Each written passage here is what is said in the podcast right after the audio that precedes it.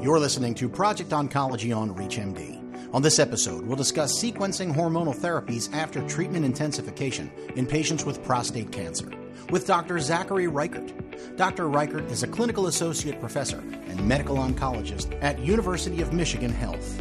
He also presented a session on this exact topic at the 2024 ASCO Genitourinary Cancer Symposium. Let's hear from him now.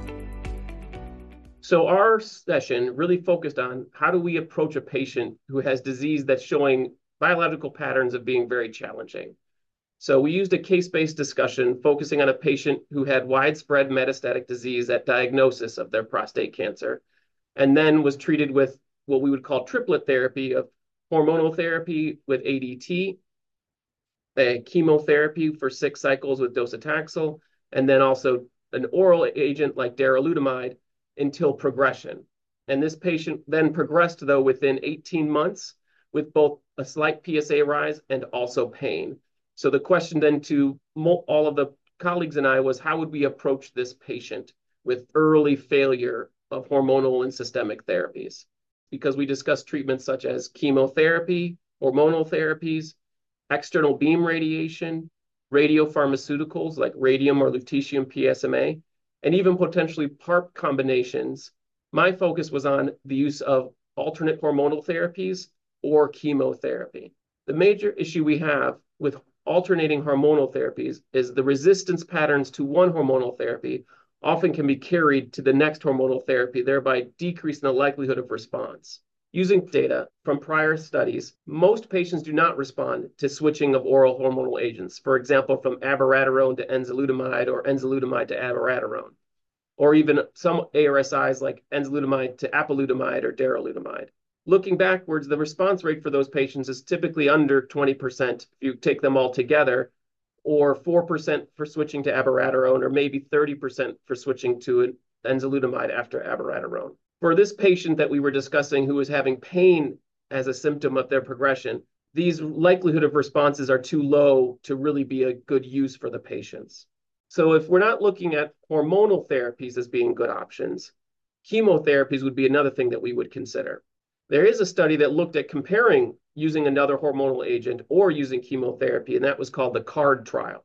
Now, all patients in that study had received docetaxel, typically in the resistant setting, and also an oral ARSI in the resistant setting. So it's unclear if that actually translates to patients who develop resistance in the hormone sensitive phase, as our patient is in this case. Regarding that, though, I do think it's reasonable because 70% of patients in that study actually had pain when they entered the study.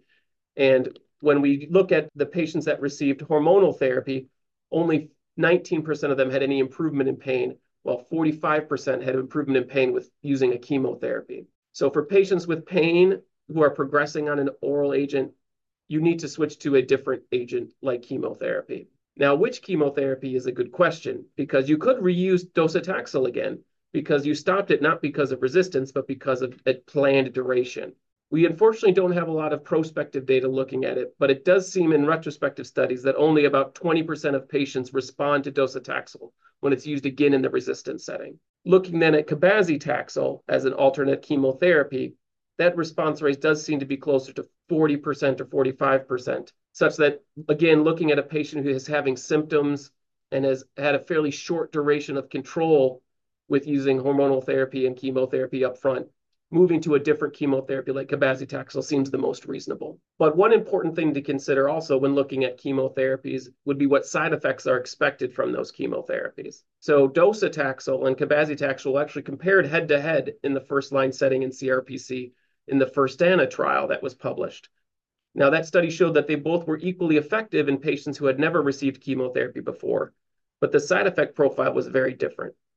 And especially thinking of a patient who received docetaxel in the hormone sensitive phase, their likelihood of having neuropathy with re-challenge with docetaxel is probably higher than naive. And 25% of patients had grade one or two CTCAE neuropathy with docetaxel in the upfront setting, while only about 12% did with cabazitaxel. And as that's a permanent side effect, I think that's an important thing to consider as we think about the chemotherapy choice also at this stage. One last thing to also consider is ultimately what other adjunct therapies are critically important for this patient. Two big things to highlight would be is external beam radiation can very safely be done with these chemotherapies and has a very good chance of symptomatic control. And also, bone supporting agents like bisphosphonates or rank ligand inhibitors have been shown to decrease both pain and risk of fracture in the future, and often, fortunately, have been underutilized in practice. So, using those supportive care therapies also are highly important to consider for this patient. So, it's critically important to remember that this is a patient who's progressing with pain and with a very early progression of their disease, such that we need to make rapid decisions fast and also not use therapies that have a low chance of success. So chemotherapy is clearly superior in a, this kind of scenario versus an alternate oral agent. And then also it's very important to use all of the tools available to us to improve pain and the quality of life of our patients, such that external beam radiation should also be considered concurrently, and also bone supportive agents to prevent these issues happening for this patient in the future. That was Dr. Zachery Reichert talking about his presentation at the 2024 ASCO Genitourinary Cancer Symposium that focused on sequencing hormonal therapies after treatment intensification in patients with prostate cancer. To access this and other episodes in our series, visit Project Oncology on ReachMD.com, where you can be part of the knowledge. Thanks for listening.